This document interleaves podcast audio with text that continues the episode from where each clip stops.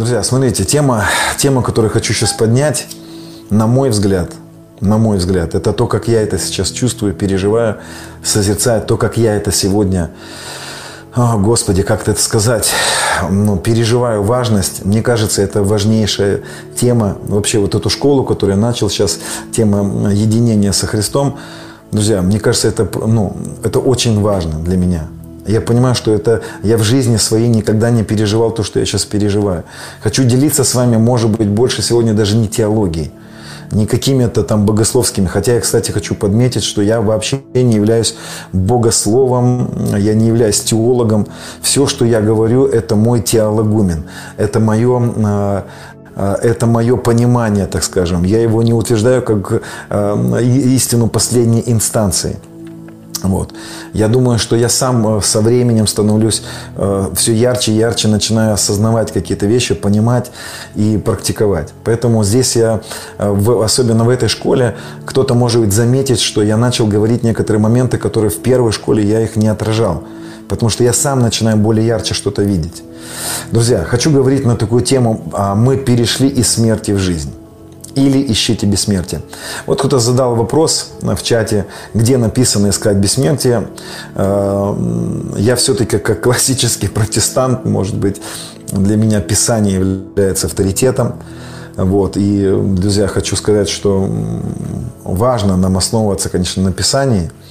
Вот, все. Вот. Но Писание так говорит. Римлянам 2, 6, 6 стих, 7 стих который воздаст каждому по делам его, Господь воздаст каждому по делам его. Тем, которые постоянством в добром деле ищут славы, чести и бессмертия, жизнь вечную.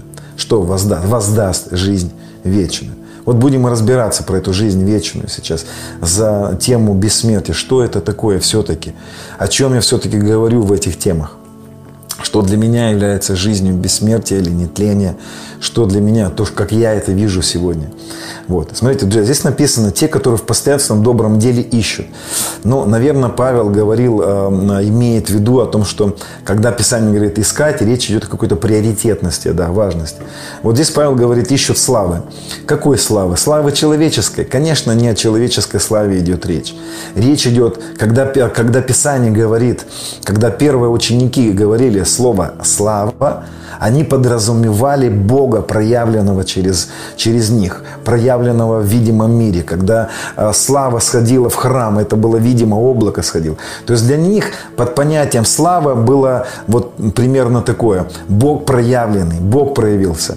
Если ты переживаешь Дух Святой, если ты переживаешь Бога, вот ты, допустим, начинаешь молиться, ты, ты начинаешь переживать Дух Святой. Это слава. Вот так бы они в то время назвали слава это переживать Бога, это реальность Бога в видимом мире. То есть вдруг ты начинаешь переживать реальность Бога. Чуть больше, меньше, это уже другой момент уровня славы. Но он говорит, этого надо искать. Еще раз повторюсь, искать вот этой славы, славы Божьей. Вот славой Божьей на самом деле является Иисус, друзья. Все, о чем, о чем я сейчас буду говорить, я буду говорить о личности.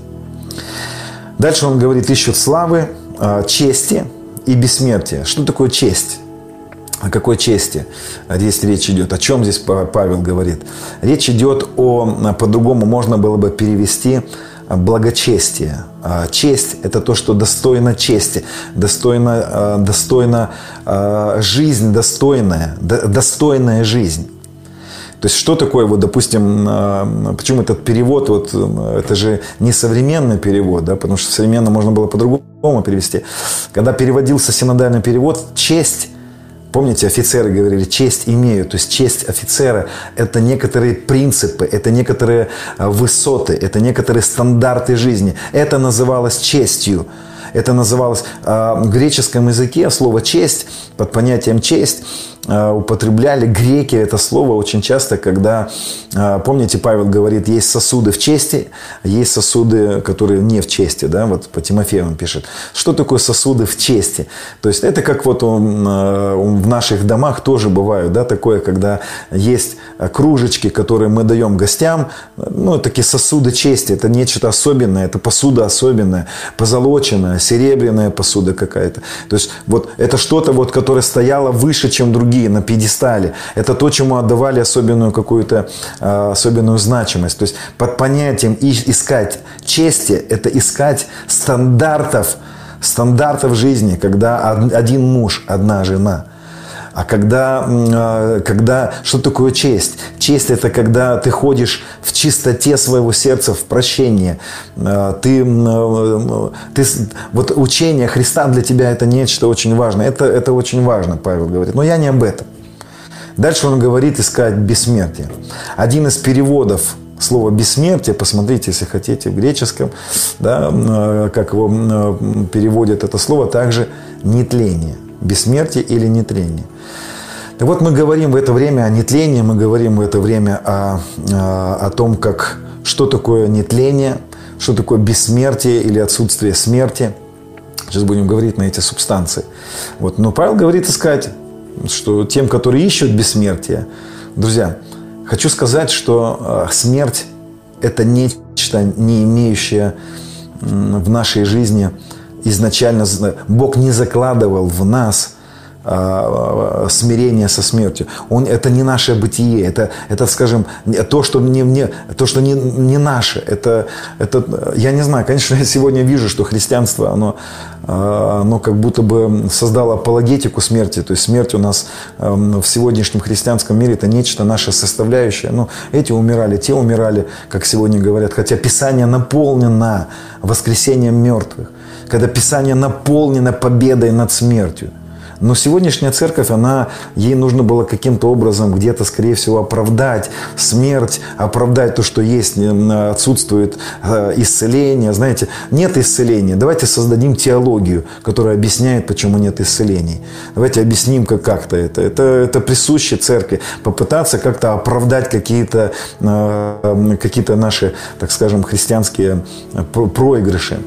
Я думаю, что надо быть честным – и э, сказать о том, что первые христиане, да, особенно апостол Павел, мы читаем, когда он описывает в Коринфянах, сколько раз его били палками, друзья. А, это надо, это надо просто понять. Он говорит там, по-моему, четыре раза ему давали удары, 40 ударов без одного. Надо понять, что это смертельные удары были. Даже если его не убивали, 39 ударов палками – это отбитые почки. Это разрушенные, это оторванные сосуды. Это инвалиды. Это люди-инвалиды после этого становятся. А он несколько раз переживал это.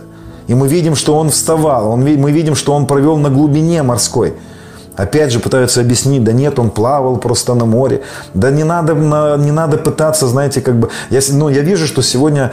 Я не хочу критиковать, это не критика, я просто пытаюсь объяснить то, в чем я тоже жил. Я вижу, что сегодня как бы церковь, она э, настолько пытается быть вот такой реалистичной реализм врывается настолько, что мы, мы уже как бы читаем даже порой Библию и видим там, что, э, э, ну, это вот, знаете, вот как-то вот они перешли Красное море, но это было вот отлив, вот даже христиане пытаются все, знаете, как-то реалистично как-то все представить, что это не чудеса, это не просто сверхъестественно, но это вот просто вот так его били, Павла на 40 ударов без одного, ну, легонечко его ударили, ну, встал, потом отлежался, отдышался. Да нет, это слава была. Это, было, это были смертельные удары. А потом с ним происходило что-то с его телом, что оно преображалось, оно переживало жизнь. И он опять вставал и шел. И, друзья, конечно, когда мы говорим о том, что Писание говорит или о, о, о том, что есть победа над тлением, есть победа над смертью. Конечно, есть. У нас есть такие классные свидетельства, когда э, у людей появлялись органы, отсутствующие органы. А у нас есть свидетельства, э, я думаю, в наших церквях это присутствует, когда буквально несколько э, недель назад свидетельствовал один пастор мне, репцентр, что к ним поступила женщина с циррозом печени. Рак у них был, там печень была, как, как она как беременная была животом. И просто молились за нее, и раз у нее печень новенькая, чистая, знаете, алкоголичка, а вдруг вот э, э, свежая личика у нее потом. Что это? Конечно, она переживала тление. Конечно, в ее жизни, в жизни такого человека смерть начинает работать. А что такое исцеление или новые органы? Это и есть победа над смертью. Это и есть такая некоторая грань, грань победы. Но я в предыдущих темах, когда говорил о смерти, я не буду все говорить, я все-таки под, подчеркиваю, что наши тела сегодняшние, они не бессмертные – Наши тела, вот эти, смертные, они могут умереть. И это важно понять. Так Писание говорит. Нельзя подкручивать, нельзя, знаете, э, не докручивать и перекручивать. Да? Писание четко говорит, что эти тела можно убить. И апостолов убивали. И, э, и, конечно, мы видим, что эти тела могут быть подвержены еще. Это вот такие тела на данный момент. Я верю, будет второе пришествие Христа. И там во мгновение ока будут другие тела. То есть я верю, что это тело изменится. И, и уже не будет, это тело другое будет уже не тлен. То есть оно уже, его невозможно будет убить, то тело. Но эти тела могут умирать. Но эти тела могут переживать победу над этой смертью. У нас в Хабаровске, в церкви Хабаровской, не знаю, года три назад, наверное, это уже было, было потрясающее свидетельство, как одна женщина, у нее были вырезаны вот женские органы, не знаю по какой причине. Вот. И э, вдруг у нее пошли женские дни. Друзья, за нее пастор там молился, насколько я помню.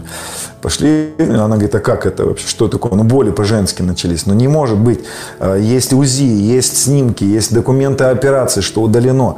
Пошла в больницу и говорят, женщина, у вас все, готовьтесь к женским, к женским дням. Она говорит, ну как? Вот, пожалуйста, вырезан орган. Появились органы. Что это? Конечно, мы видим много таких свидетельств. Нам нужно верить в это, нам нужно ожидать вот, вот такую, такую славу Божью, в, касаясь победы над тлением, чтобы дни жизни полными становились.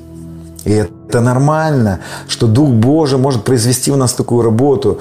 И э, у нас должна появиться, должно появиться такое дерзновение воскрешать мертвых. Мы должны понять, почему мы можем воскрешать мертвых. Вот. Я немножечко, может быть, не об этом говорю, но я э, делаю ссылки на те темы, где я говорил о нетлении. Они длинные, там 4 урока, насколько я помню, по полтора часа я там говорю. Но я советую все-таки переслушать.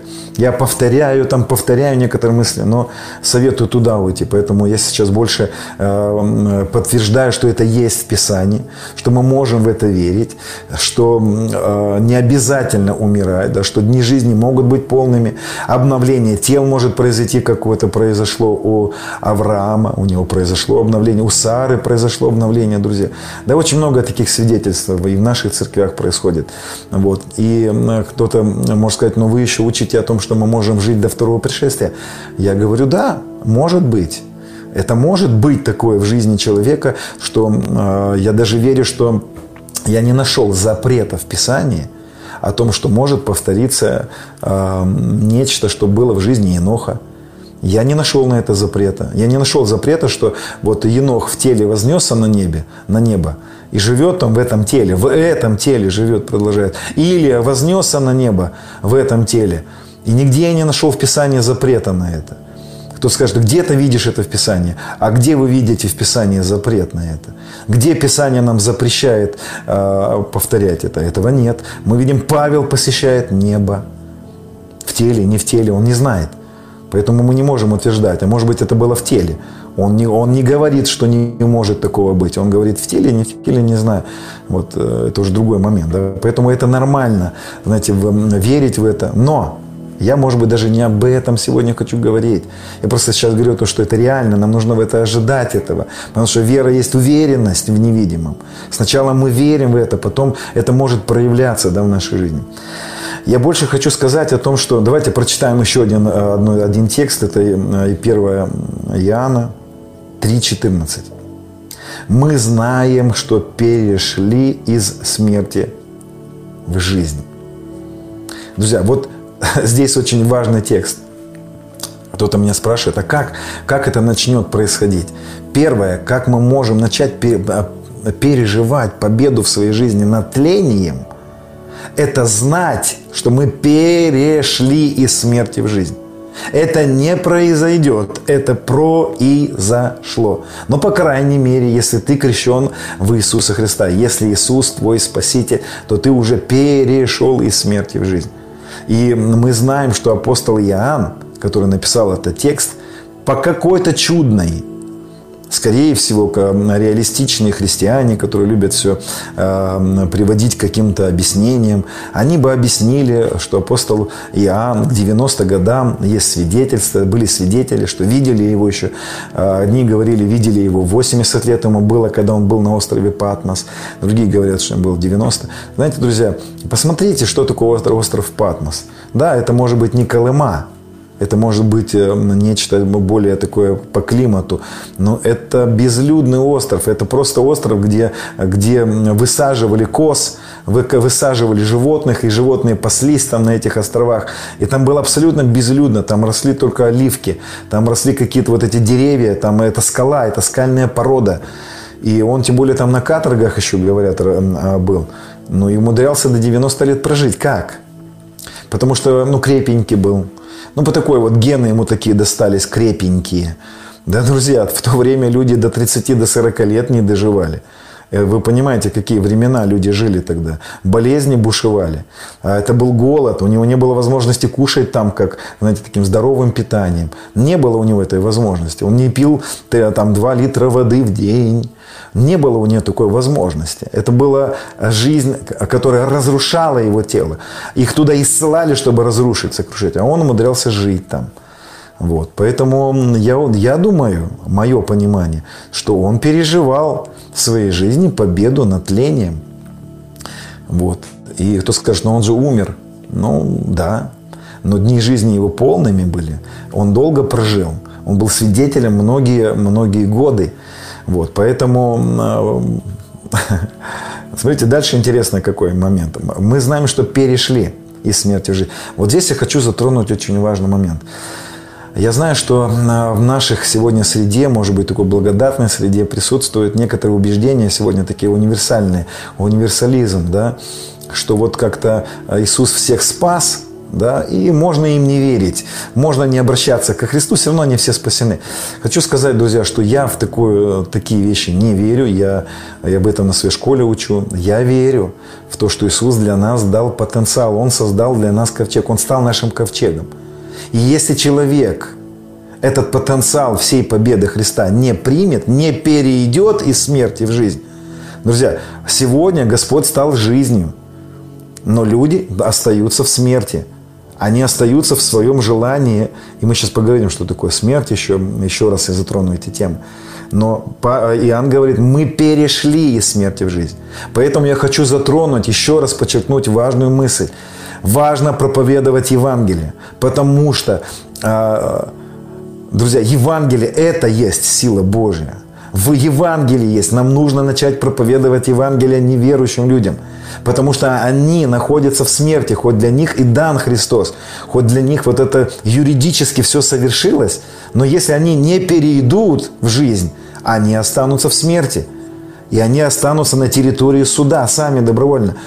И ладно это, если потому что они не хотят Христа принимать, Евангелие принимать. А если они еще не знают об этом, друзья, нам нужно Евангелие проповедовать. Это очень важно проповедовать в это время. Э, у меня недавно были сны пророческие. Опять Господь мне говорил о важности проповедовать Евангелие. Я не буду рассказывать этот сон сейчас. Вот чуть позже буду делать собрание, служение. Буду скоро в Москве буду рассказывать этот сон, я видел, как Иисус пошел на миссии спасать людей и призывал меня также идти на миссии, призывал меня также проповедовать Евангелие. Поэтому, друзья, не обманывайте себя, да, то есть мы не можем просто, знаете, как бы так в духе что-то там э, провозгласить. Мои родственники спасенные. Я в такое не верю, друзья. Просто провозглашаю, что родственники спасенные. Родственникам нашим нужно Евангелие услышать. И они должны открыться для Евангелия и перейти из смерти в жизнь. Поэтому выбери жизнь, да. Поэтому мы сегодня говорим о том, что Иисус все совершил, но если человек не принимает это, он добровольно отказывается от ковчега и оставляет, состоит себя. Поэтому здесь Павел, Ян подчеркивает, перешли перешли. Мы не просто, вот, э, знаете, так вот, раз и автоматически. Мы перешли в эту жизнь. Нам проповедовали, мы приняли верой, и мы верой перешли на территорию жизни.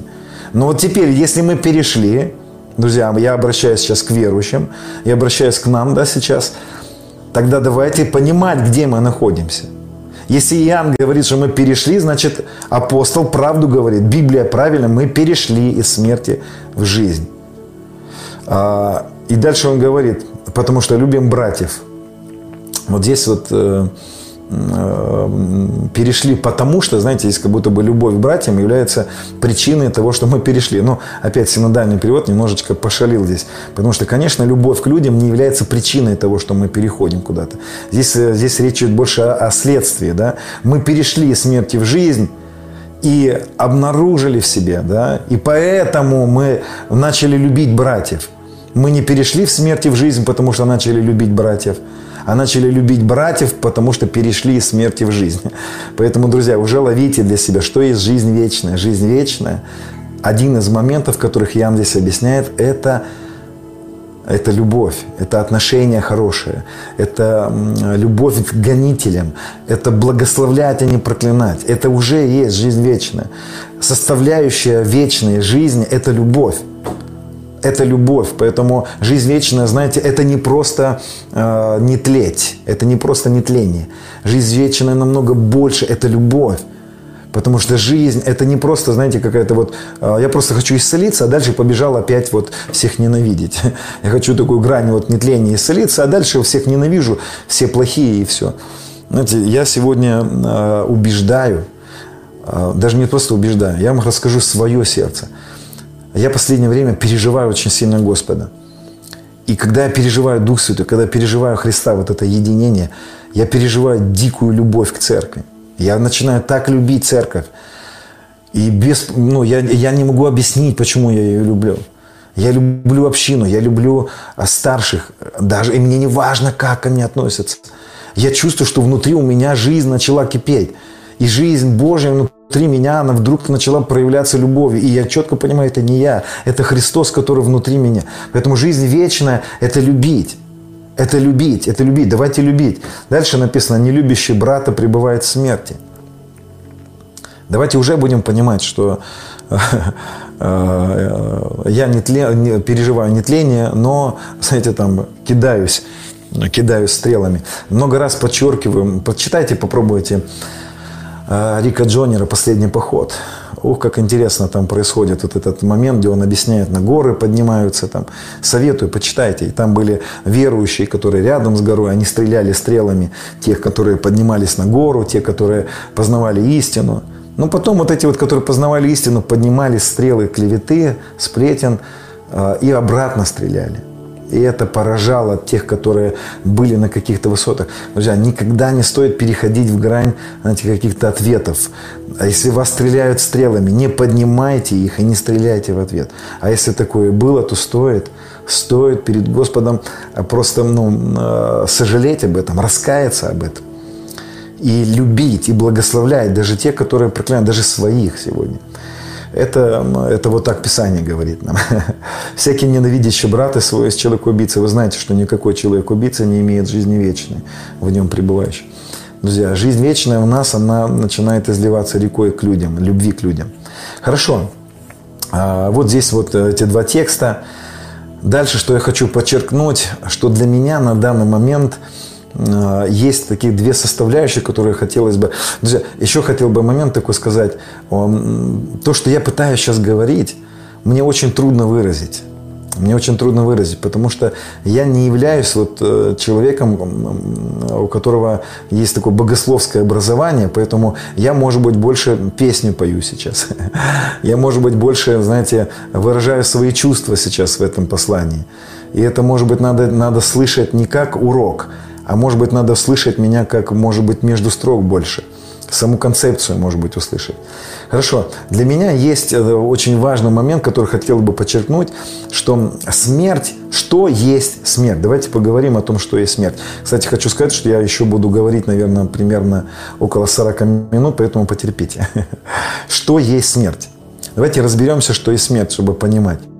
А, можно ли сказать, что смерть это, это вот болезнь. Ну да, это смерть. Но я хочу вам сказать, что проявление смерти в вот таком физическом теле, это не есть сама верхушка смерти. Это некоторые следствия – Потому что смерть нужно рассматривать немножко по-другому. У смерти есть более серьезные, э, серьезные следствия, чем просто болезни, чем просто какие-то вот э, разрушительные вещи в, в теле или в семье. То есть смерть, она может распространяться э, в тенденциях каких-то в жизненных, в отношениях смерть может быть. Но я хочу сказать, что смерть, вот еще раз повторюсь, смерть в теле, смерть в, в окружении, в каких-то сферах, это всего лишь Э, некоторое следствие. Сама смерть намного опаснее. И если говорить о бессмертии, нам нужно говорить тогда о смерти. Что есть смерть? Вот о чем я хочу сейчас также затронуть, друзья. Смерть э, э, появилась вследствие греха. И вот тут вот мне нужно будет затронуть ваш ум и постараться, чтобы вы были терпеливы ко мне, чтобы я объяснял. Потому что это очень сложно. И мне было это сложно понять. Значит, друзья, здесь я хочу еще раз затронуть концепцию первого греха. Что произошло в первом грехе? Что произошло в Эдемском саду? Друзья, чтобы понять, что такое смерть, чтобы, когда мы поймем, что такое смерть, мы поймем, что есть жизнь на самом деле. Вот. И что произошло в Эдемском саду, друзья? А, на мой взгляд, конечно, там большая глубина есть, но вот именно в школе единения я затрагиваю вот эту грань, вот такую мысль. Друзья, на мой взгляд, а, когда Адам был сотворен, и здесь первое, то, что нужно подчеркнуть, когда Писание говорит слово «Адам», в первых главах а, Библии, вообще в первых книгах Библии, Адам – это не имя. Адам не является именем. Адам – это не просто имя вот этому вот мужчине. Адам – это название объекта, потому что Писание говорит так. «И сотворил Господь Бог человека, Адама, мужчину и женщину сотворил их. Женщина тоже является Адамом». Впоследствии э, Адам это становится как имя, оно уже присваивается первому, первому человеку. Вот. Но Адам это некоторая составляющая, да, это некоторое бытие. Вот.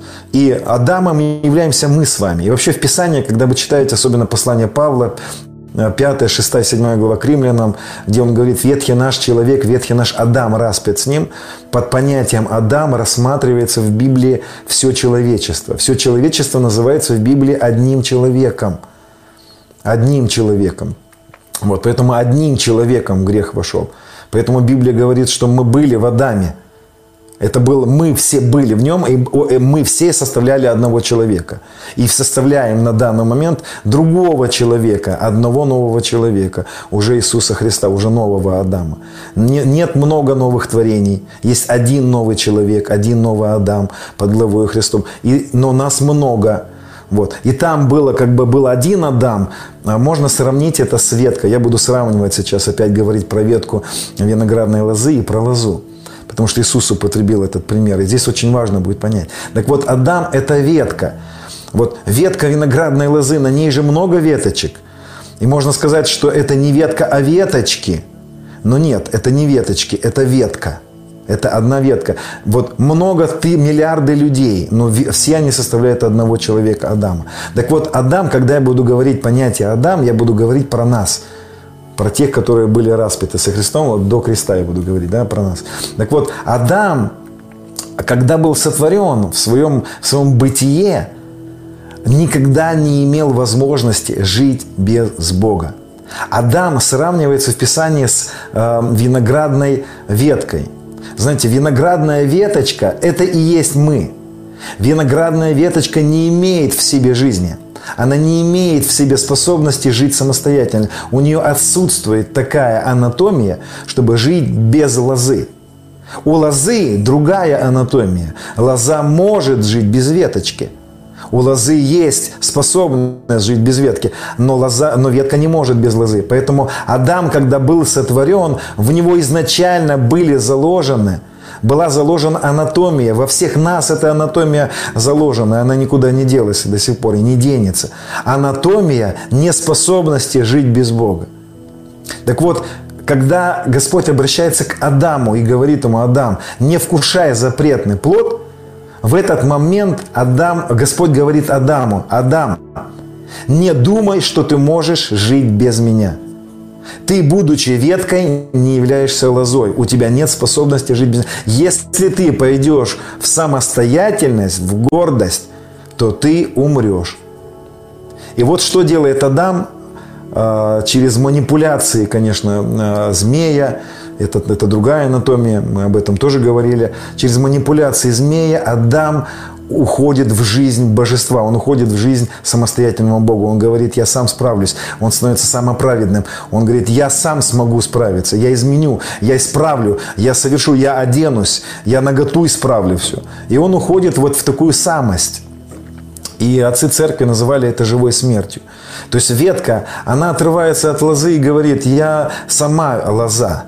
Но вы помните, у ветки нет способности жить без лозы.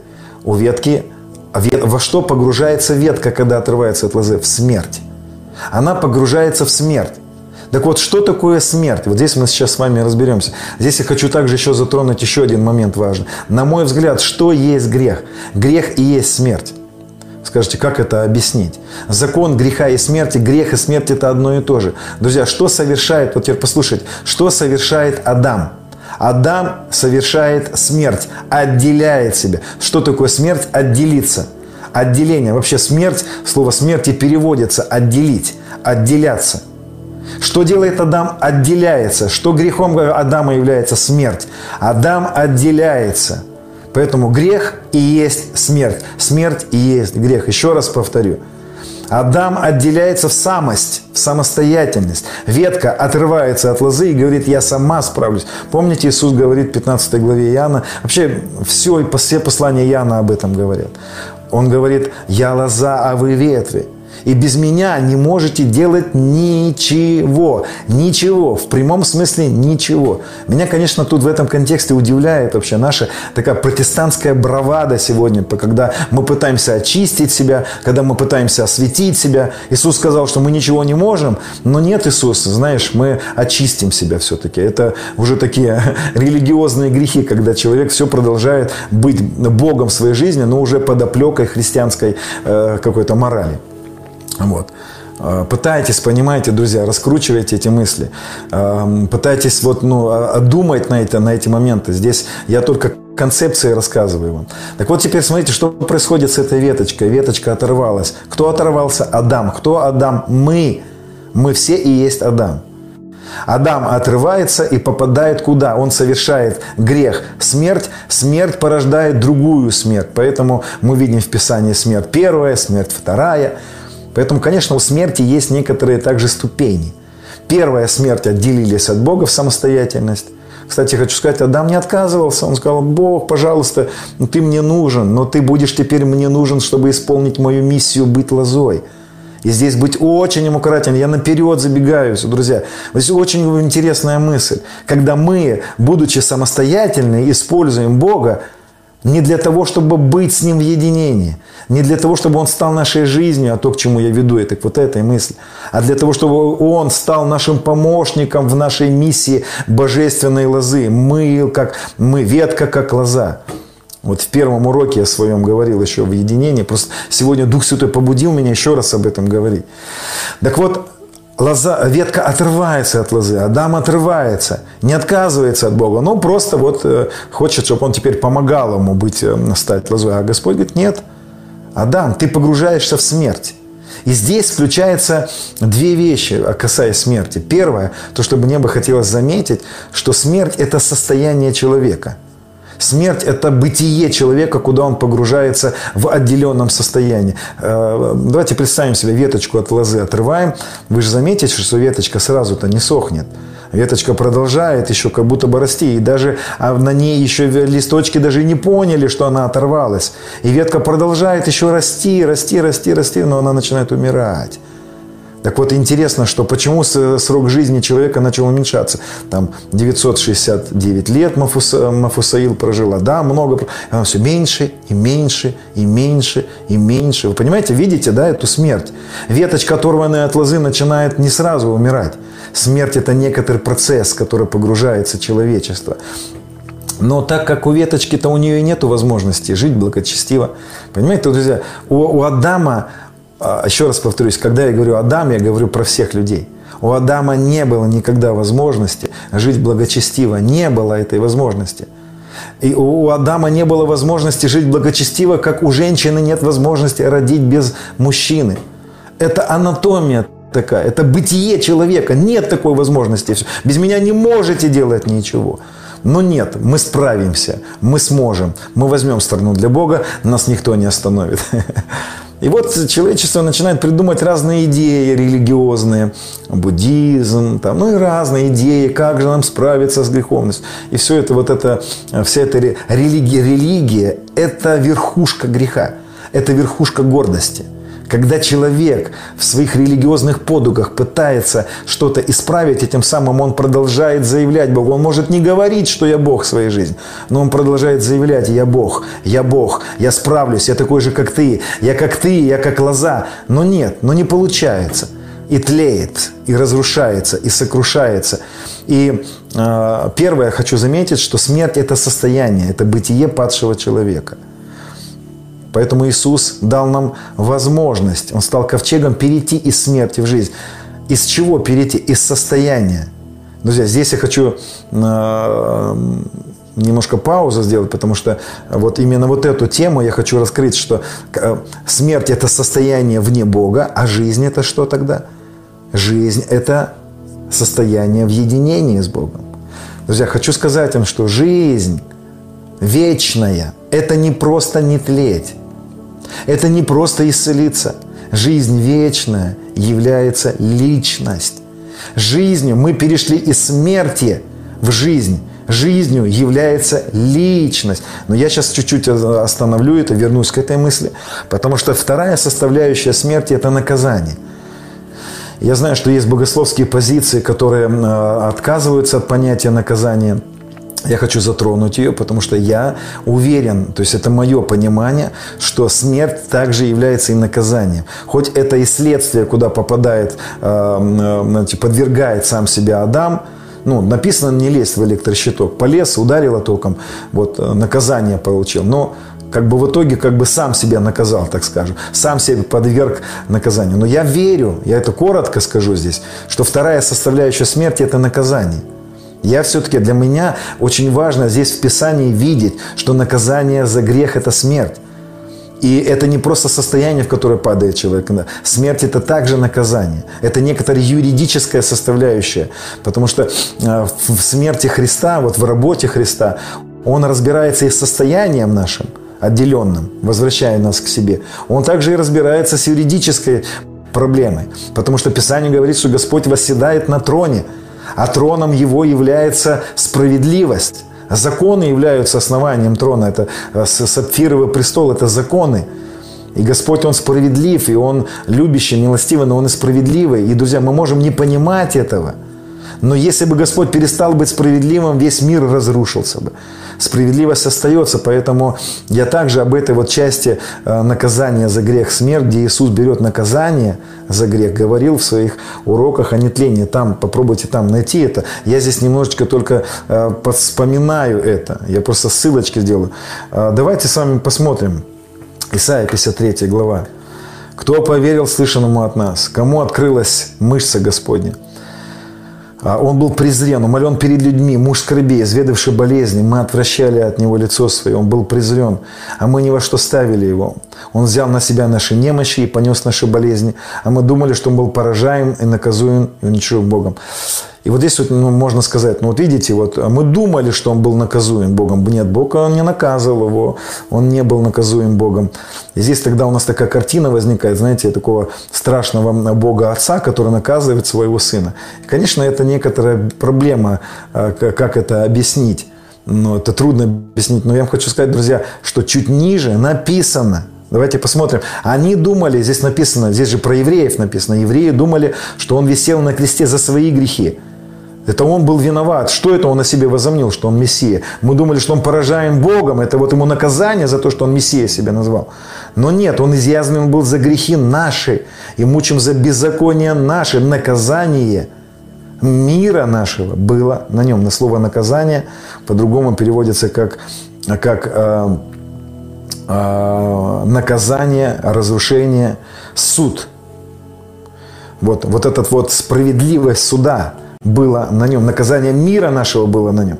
Ранами его мы исцелились. Понимаете, друзья, Иисус взял на себя, исполнив вот эту юридическую составляющую закона, наказание за грех смерть. Господь не мог отменить этот закон, потому что он был объявлен еще до грехопадения. Не вкушай, а то умрешь. Да? То есть э, наказание придет за это. Поэтому э, здесь на кресте совершается юридическая составляющая. Он берет на себя наше наказание. Ну как он это делает? Конечно, есть картина, где вот э, он становится как агнцем, да, которого, на которого возлагаются грехи, и он берет на себя, и он на наказание. Но есть другая картина в Писании, где он становится нами, и мы внутри него оказываемся на кресте. И наказание мира было на нем, на Иисусе, который отождествился со всем человечеством. И мы были в нем там. И мы перешли Иордан. Я об этом тоже говорю в теме Иордан. Что мы были в нем, и наказание мира было исполнено. И мы умерли со Христом. Исполнилось наказание. Эту составляющую очень важно понимать. Почему?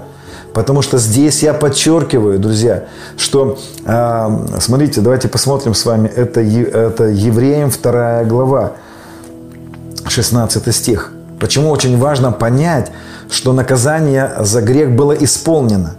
Потому что когда мы сталкиваемся с вами, можем столкнуться с э, проявлением смерти, то нам нужно начать противостоять этому и перестать смиряться с этим. Почему? Потому что есть ангелы смерти, есть, есть э, как мы здесь увидим сейчас, есть духи, которые отвечают за наказание. Вот. И эти духи, они не соглашаются с работой Христа. Они продолжают атаковать и верующего, и неверующего. Они продолжают, дух смерти может прийти и может атаковать, и может востребовать. И может э, прийти в твою жизнь и заявить какую-то претензию на тебя. Но каждому из нас нужно понимать, наказание за грех в нашей жизни было исполнено уже. И нам нужно будет дать отпор смерти тогда.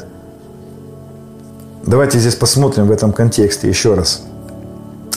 А, он говорит, а как дети, 14 стих 2 главы Евреям, а как дети причастны плоти и крови, то он также воспринял онны, дабы смертью лишить силы имеющего державу смерти, то есть дьявол. Видите, дьявол здесь называется э, ангелом, который имеет державу смерти, который отвечает за смерть, который отвечает за справедливость. То есть он перешел на эту, смерть, на эту позицию убивать. Он требует справедливости. Он требовал справедливости там на Иова также. Кстати, я хочу дать ссылку вам. Э, я попробую здесь под этим видео скинуть эту ссылку. Э, очень близкий наш друг Дебора Вайнер. У нее есть очень сильная тема на эту, вот на эту тему. Она объясняет вот эти моменты справедливости. Кто был сатана, почему он перешел на сторону, где он требовал справедливости. Вот. Но я сейчас не об этом. Я говорю о том, что, смотрите, здесь написано, и избавить тех, которые от страха смерти через всю жизнь были подвержены рабству. Давайте другой перевод прочитаю вам. Это современный новый русский перевод. «И освободи тех, которые всю свою жизнь находились в рабстве у страха перед смертью». Избавить от чего? Избавить от смерти, избавить от дьявола, избавить от его претензий, избавить его притязательств на нашу жизнь. И я хочу сказать, что а, а как Павел мог после 40 ударов, без одного удара, как он мог встать? Как не отвергнув, как не сопротивляясь смерти, как не принимая смерть, как преодолевая, как не соглашаясь, что он должен умереть, да? Он говорит, в теле своем мы носим нашу смерть Господа, чтобы жизнь его царствовала в теле. Что делал Павел? Когда его убивали тело, он говорил, нет, я ношу в теле своем смерть Господа. Я умер уже со Христом. Наказание было исполнено. Смерть, ты не имеешь права действовать в моей жизни. Я отвергаю смерть. Почему здесь очень важно мне подчеркнуть было вот эту юридическую составляющую? Потому что сатана, он юрист. Это прокурор. Он требует справедливости. Если мы знаем, э, как противостоять вот в плане юридическом смерти, то мы можем и пользоваться этим. У меня, у нас есть свидетельство, слава Богу, э, свидетельство одного, один брат мне рассказывал, как он воскресил свою жену после того, когда прослушал э, темы о победе над смертью, ему был сон, что ему придется столкнуться со смертью. И молодая семья. Жена умерла, у него приступ сердца дети маленькие. И он говорит, я стоял и понимал, вот оно время, где мне нужно начать практиковать практиковать победу Христа. И он говорит, там уже э, делали там и искусственное дыхание, все там сколько, я не помню, сколько минут она была уже в смерти. Он говорит, я просто начал запрещать, да, и запрещать смерти. Э, и юридически, он говорит, я противостал смерти. У нас таких случаев последние, за последний год три, три свидетельства, которых мне рассказали о воскресении мертвых. Как люди воскресили мертвых только потому, что они стали следующими в истине в этой. То есть они просто стали, э, встали в позицию. Нет смерть, тебе нет места здесь. Тебе нет места здесь. Я юридически заявляю тебе, наказание за грех, смерть – это правда. Но я был во Христе, когда и Христос был распят, и наказание было исполнено. Поэтому преследовать меня за наказание, э, преследовать за наказание не имеешь права смерти. Поэтому юридически можно противостоять.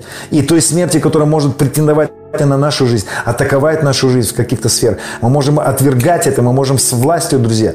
И здесь наша вера в эту работу Христа, она не должна быть пассивной, друзья. Я хочу вам сказать, что в каких-то моментах, да, мы можем быть агнцем, но где-то нам нужно стать львом. Помните, Иисус, Он агнец и лев. И нам нужно в каких-то моментах быть сильными. И ты знаешь, когда ты можешь с, столкнуться с бесами, когда ты можешь столкнуться с демонами, с ними нельзя сюсюкаться. Там ты не должен быть как агнец. Ты должен быть здесь как лев. Ты должен рычать в этот момент. Ты должен запрещать смерти. Потому что я вам хочу сказать, бесы может быть, я утрирую, да, но они похожи на людей. Это не, то есть демонический мир, это не то, что вот, э, знаете, они не вездесущие, они не всемогущие. Это личности. Это личность, это как собака, которая привязалась. Я помню, как Лестер Самрал, он говорил, как изгонять бесов. Как это как собака, которая ты идешь, она гав-гав-гав-гав. И ты можешь просто уйди, уйди, она не уйдет. И бесы они такие. И я, знаете, я встречался с бесами неоднократно. Были, были встречи у меня, когда мне достаточно было сказать одного слова «во имя Иисуса уйди», и он уходил.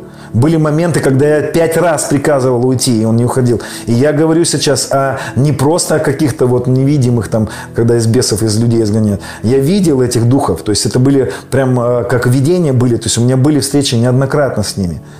Вот. И я вам скажу, что есть бесы, которые, особенно духи смерти, они привыкли убивать людей. Они привыкли, э, что люди живут, знаете, вот просто умственной верой. И они привыкли просто наглеть. Поэтому в какой-то момент нужно быть сильными. Нужно понимать, кто внутри нас. Нужно понять, что в нас больше того, кто в мире. А кто в мире? Дух смерти, разные другие духи, друзья. Это может другая тема. Я все вот хочу подобраться к теме власти. И думаю, что это очень важно, наверное, об этом начать говорить. Потому что время приближается, где нам нужно перестать быть, знаете, тютей-матютей. Когда ты перед Господом можешь простираться и быть кротким. Перед врагом тебе не нужно быть кротким. Перед врагом тебе очень часто нужно быть смелым. Помните, когда Иисус говорит, отойди от меня, сатана. Да? Помните, как он э, в э, «Отойди от меня, сатана». Так синодальный перевод «Отойди от меня, сатана». Да, слушайте, это было с властью сказано. «Отойди от меня, убирайся прочь, смерть». Я приказываю тебе, убирайся прочь. Я запрещаю смерти. Я запрещаю раку. Я запрещаю метастазам. Я проклинаю метастазы. Засохните. Перестаньте. Исчезните. Ты не имеешь права быть. Потому что здесь нужно, чтобы мы включили вот эту э, фазу, где мы понимаем юридическую составляющую, почему болезнь пришла. Не имеет права в болезнь. Поэтому просто мы запрещаем и изгоняем. Друзья, это юридическая часть. Я еще раз говорю, э, он принял, написано, как дети причастны плотику, то он воспринял он, дабы смертью своей лишить силы, имеющего державу смерти. У меня вопрос, он своей смертью лишил силы или не лишил силы? Или это просто так написано? И избавить тех, которые от страха смерти всю жизнь или подвержены рабству.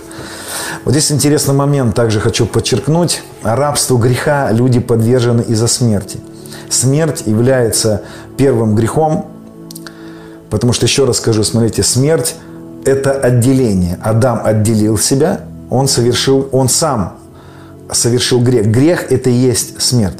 Эта смерть родила другую смерть, отделенную. Да? Отделенность, она породила вот это вот тление в этой веточке. Веточка начала тлеть. Есть моменты, где смерть, она проявляется в ДНК. И мы видим, что в этих сферах также э, происходит что-то, какое-то изменение. И да, люди, люди живут в этих вот измененных ДНК где-то, и смерть, она на материальность какую-то сейчас имеет. Но я хочу вам сказать, что здесь также нам нужно власть иметь. Здесь также нам нужно с властью говорить. От имени Иисуса Христа, да, от Духа Божьего, просто с властью высвобождать жизнь, высвобождать победу над смертью. И кто-то скажет, ну я уже делал, и меня не получилось. Еще делай. Знаешь, просто будь настойчив в этом очень сильно. Так вот, здесь еще момент один. Мы видим, что Павел, здесь написано, из-за смерти были подвержены рабству греха. Теперь, друзья, хочу объяснить, почему грех царствует. Почему смерть рождает смерть, смерть рождает грех. Вот такой круговорот смерти в природе. Что такое, а, почему вот, вот этот грех, грех, допустим, похоти, откуда появляется? Друзья, вспомните, как я объяснял, веточка без лозы не может не может не грешить. Поэтому оторванный от человека, от Бога, погружается в невозможность не грешить. Поэтому смерть, она подвергает рабству греха человека, так как у человека нет возможности не грешить без Бога. У него нет такой возможности. И я хочу вам сказать, никогда не будет. Не бу... И не дай Бог, чтобы у человека появилась такая возможность. По крайней мере, я могу утверждать это, что до пришествия Христа у человека не будет такой возможности. Да я думаю, что и потом, потому что его присутствие в нашей жизни – это гарантия победы. Присутствие лозы в жизни ветки – это единственная гарантия э, жизни лозы. Это единственная гарантия плодоносности. Это единственная гарантия победоносности. У ветки нет этой способности – и даже если она привилась на лозу, у нее до сих пор не появилась способность самостоятельно генерировать благочестие. Благочестие в любой форме – это плод Святого Духа внутри нас. Это плод нашего единения с Ним – я, может быть, сейчас не о грехе больше говорю, я говорю о победе над смертью. Так вот, друзья, хочу вернуться к той первой мысли, где я немножечко затрагивал да, о том, что смерть – это состояние. Здесь я затрагивал тему «смерть – это некоторая юридическая часть». Кстати, хочу еще раз сказать, ободрить. Не бойтесь э, в этом сезоне, сталкиваясь с любой формой смерти – не воспринимать ее как тенденцию жизни. Поймите, мы перешли из смерти в жизнь. Закон греха и смерти был исполнен. Нам не обязательно быть под этим законом. Мы не под законом. Мы не под этой юрисдикцией. Мы во Христе. Мы в ковчеге. Ковчег – это место, где э, все суды, которые приходят на людей, которые не перешли из смерти в жизнь. Кстати, вспомните, Енох не закрывался от людей – Двери были открыты, любой мог зайти. Они не перешли из смерти в жизнь. Поэтому э, Иисус наш ковчег. И это место, где мы защищены. Мы защищены. Так вот, друзья, здесь я хочу еще раз подчеркнуть. Давайте мысли вернемся э, от того, что где-то надо власть будет употреблять. Воскрешайте мертвых, противостойте смерти, будьте смелыми. Э, если в каких-то сферах в личную жизнь ворвалась, не будьте тютей-матютей в этом случае. Просто будьте властными, будьте сильными, будьте львами, будьте просто рык льва должен подняться. Я верю, что в этом году мы будем видеть много свидетельств на эту тему. Присылайте мне эти свидетельства. Я думаю, что нам нужно наконец-то начинать выкладывать эти свидетельства как подтверждение этих посланий. Хорошо. Еще раз возвращаюсь друзья, в понимании, что смерть – это состояние. Мы говорим о юридическом, но смерть – это также еще и состояние. Да? Какое состояние? Смерть – это состояние оторванности от лозы. Это отделенность, да, которая породила потом неспособность не грешить. То есть ветка не может не приносить, а приносить плода в оторванном состоянии. У нее нет на это способности. И у ветки появляется способность к благочестию только на лозе. Так вот, Теперь в этом контексте давайте я хочу сказать, и здесь я немножечко больше времени уделю. Друзья, если смерть – это состояние вне Бога, то жизнь, что это? Жизнь – это просто, э, это просто вот продолжать жить?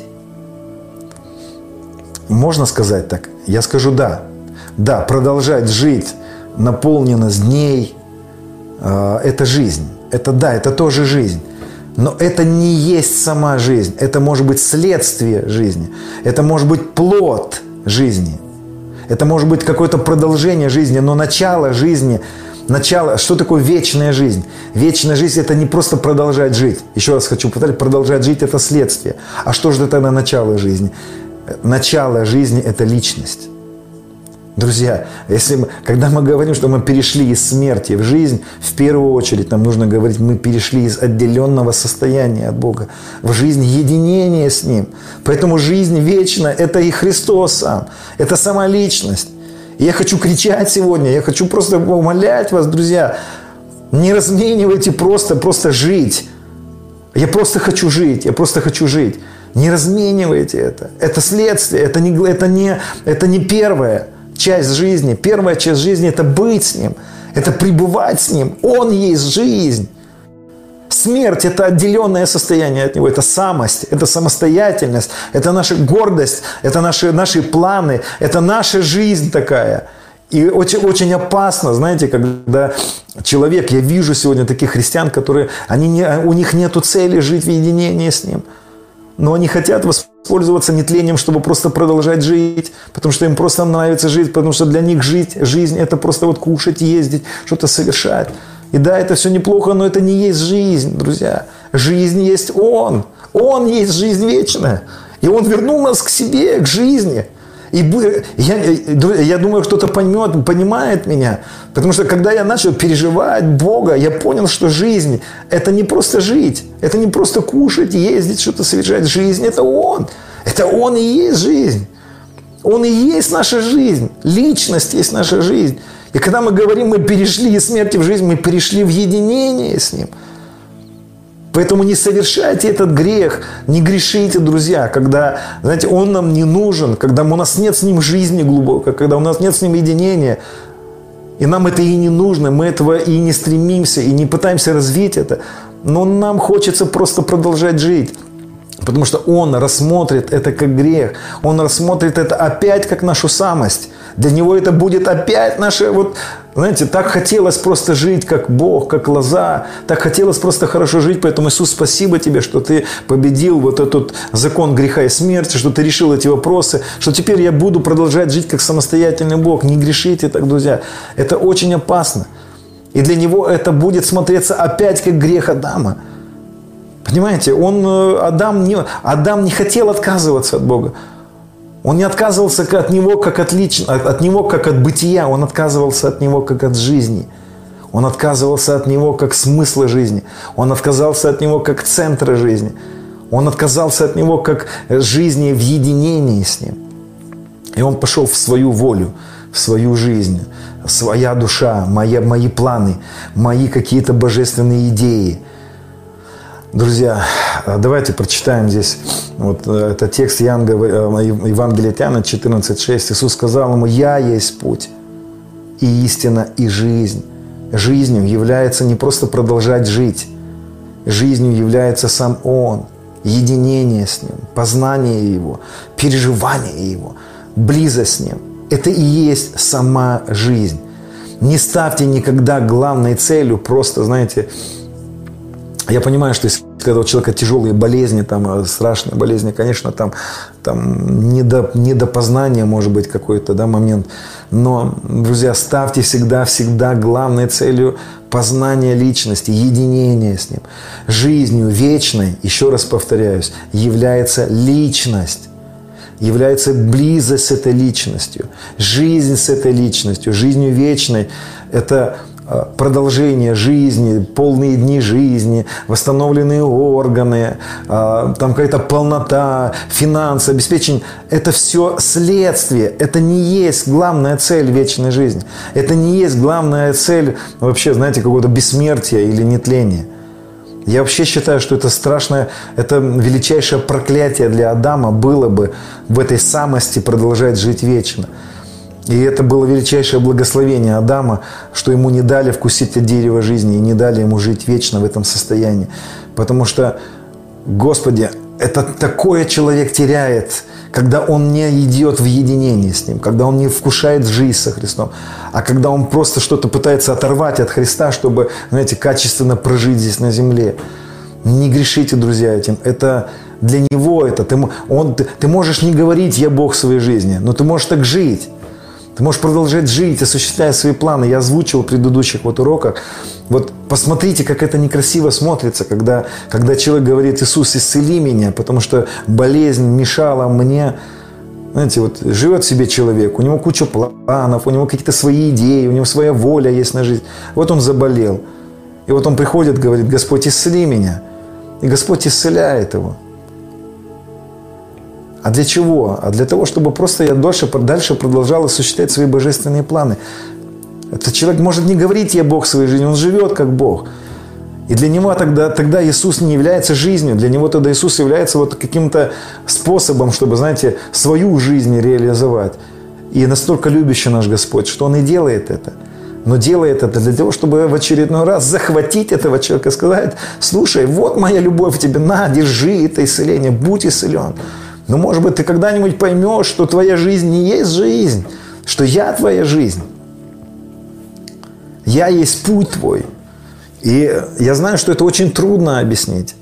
Знаете, я, когда я сажусь писать какие-то свои, какие-то свои конспекты, это вообще просто невыносимо трудно объяснить то, что, то, что ну, допустим, я на данный момент переживаю, в какие-то слова переложить. Я думаю, что пройдет время какое-то, и я хочу уйти на другую глубину познания его. И буду для себя... И было бы хорошо, если бы я для себя через какое-то время, обернувшись, понял, что я и не знал его там. Вот сейчас я его и не знаю, а там я его больше. И пусть это будет продолжаться, знаете, все глубже и глубже и глубже. И ты еще глубже и глубже познаешь его и говоришь, то, что я тогда переживал, это было ничто по сравнению с этой глубиной, которая в тебе, Господь, открывается. Это глубина жизни. Поэтому жизнь – это Он. А вместе с Ним хорошо жить. Хорошо жить с Ним – это очень хорошо. Как Никулин говорил, да, жить хорошо, а хорошо жить еще лучше. Поэтому жить – это не просто существовать, проводить дни, часы. Это познавать его, это быть с ним в единении, быть в любви с ним. Это быть с этим драгоценной лозой. Это быть привито на эту лозу. И Иисус говорит, прибудьте во мне, а я в вас. И вы принесете много плода. И никогда плод не является причиной, и не должен быть плод причиной нашего, знаете, хождения с Богом. Плод – это всегда какое-то следствие. Вот, знаете, долго жить – это плод – это не сама цель. Продолжить жить, как Авраам, обновиться телом, это не сама цель, это, это плод, это какое-то следствие жизни с ним. О, Господи. Но, знаете, друзья, давайте посмотрим с вами еще а, Евангелие Тиана, 6 глава. Мне кажется, вот тут, в этой главе, очень хорошо Иисус подчеркивает вот эту саму, свой этот, этот призыв, этот крик его сердца, как он кричит людям – где он, где он э, в этой главе мы видим, там чуть выше, он накормил там людей там этими хлебами, рыбами. А дальше он им говорит такие слова, 6 глава, 49 стих. «Отцы ваши ели манну в пустыне и умерли». Понимаете, друзья, можно получить от Бога сверхъестественное обеспечение, манну получить. Можно получить от Бога исцеление органов, обновление органов, но это не есть жизнь. Это не есть сама, сама жизнь. Это не есть бессмертие. Это не есть бессмертие. Это Он, это личность. Они умерли. И он говорит, хлеб же, сходящий с небес, таков, что идущий его не умрет. Я хлеб живой. Сшедший с небес, идущий хлеб сей будет жить вовек. Хлеб же, который я дам вам, есть плоть моя – который я отдам за жизнь мира. Вы думаете, здесь он говорит про продолжительность жизни? Друзья, поставьте для себя вот эту мысль. Он в этом тексте говорит не просто про продолжительность жизни. Он говорит здесь про себя. Потому что Он, придя на землю, возвращает нас к себе. Он обратно прививает. И Он говорит, давайте заменим слово «жизнь». Понимаете, когда мы читаем слово «жизнь», «вечная жизнь», Начните понимать, что речь идет про взаимоотношения, речь идет про личность, речь идет про познание личности. Он говорит, хлеб, который я дам вам, плоть моя, который я дам за жизнь мира. Тогда иудеи стали спорить между собой, говоря, как он может дать нам есть плоть свою. Иисус же сказал им, истинно говорю вам, если кто не будет есть плоти Сына Человеческого и пить крови Его, то не будет иметь в себе жизни. Друзья, Жизнь – это не просто набор каких-то правил. Господи, сейчас я дочитаем. Не, не будет иметь в себе жизни. Идущий, едущий мою плоть и пьющий мою кровь имеет жизнь вечную. И я воскрешу его в последний день. Ибо плоть моя истинная есть пища, кровь моя истинная есть питье. Едущий мою плоть и пьющий мою кровь пребывает во мне, и я в нем. Как послал меня живый Отец, и я живу Отцом, так и идущий меня будет жить мною. Сей-то есть хлеб, сшедший с небес. Не так, как отцы ваши а, ели манну и умерли, идущий хлеб будет жить вовек. Конечно, о чем здесь идет речь? Здесь речь идет о познании. Здесь речь идет о, о, о вкушении. Вот позвольте, здесь я немножко сделаю такой, опять уйду на хлебопреломление. Я объяснял это в каких-то тоже уроках. Мой взгляд, а, мой взгляд, вот кусочка хлеба и, и сока виноградного или вина, как вас это делаете, как вы это делаете. Я, друзья, я не склонен придавать мистике предметам, потому что мистика не в предметах.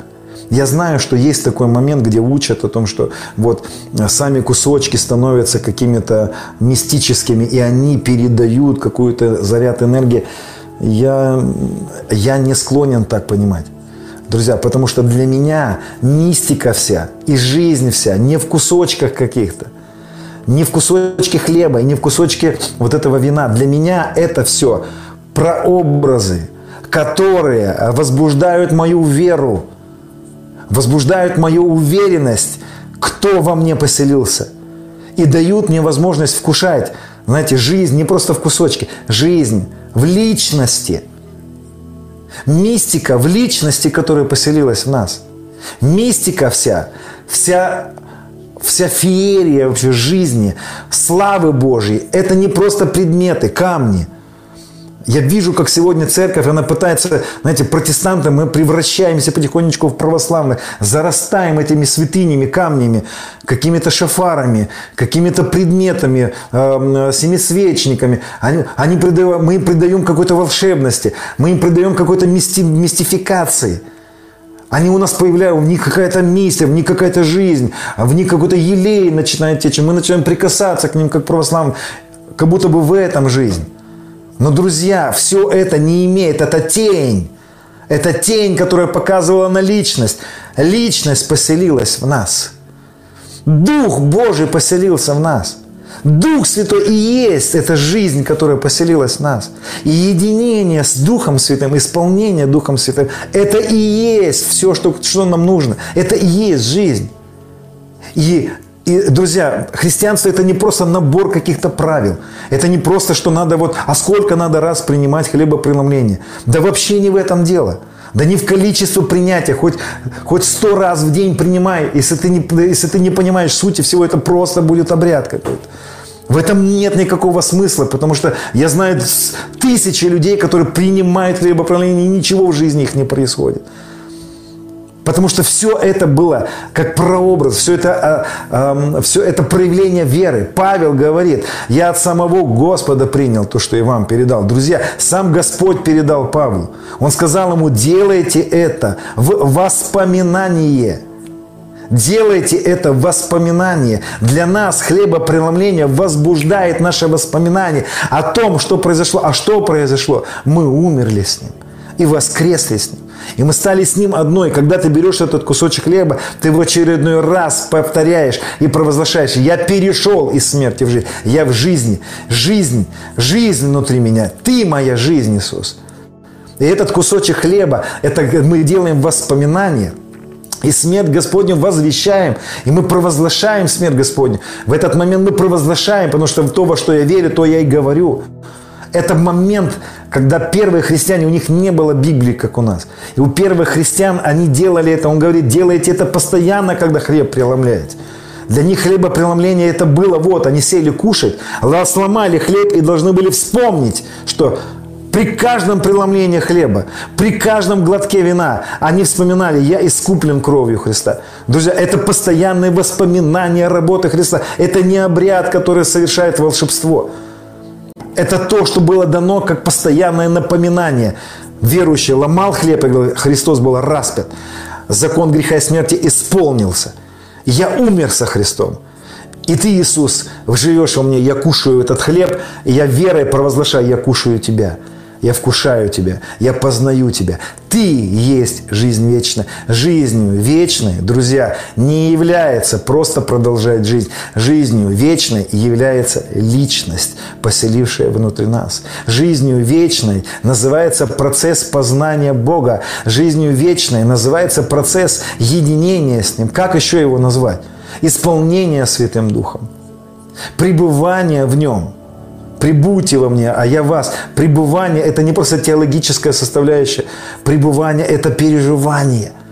Если вы меня спросите, как я переживаю, вот для меня это, знаете, синонимы. Пребывать в нем, сказал, прибудьте во мне, созерцать его, исполняться Духом Святым, единение со Христом. Да, а, другие какие-то термины можно напридумывать, но смысл один и тот же. Это жизнь с Ним. И вдруг, когда ты начинаешь исполняться Духом Святым, ты вдруг понимаешь, это и есть жизнь. Его присутствие внутри меня и есть моя жизнь. Жизнью является не, про, не продолжение дней, не, не просто часы и дни. Жизнью является Он. Он является жизнью. И, друзья, не, не бегите мимо, потому что смерть – это состояние. И жизнь – это состояние в первую очередь. Как смерть – это состояние в первую очередь, но во вторую очередь это некоторое бытие, разрушение ДНК и так далее. Это некоторые составляющие смерти. Мы можем смерть разложить, разложить, наверное, не на одну и не на две, а на много составляющих.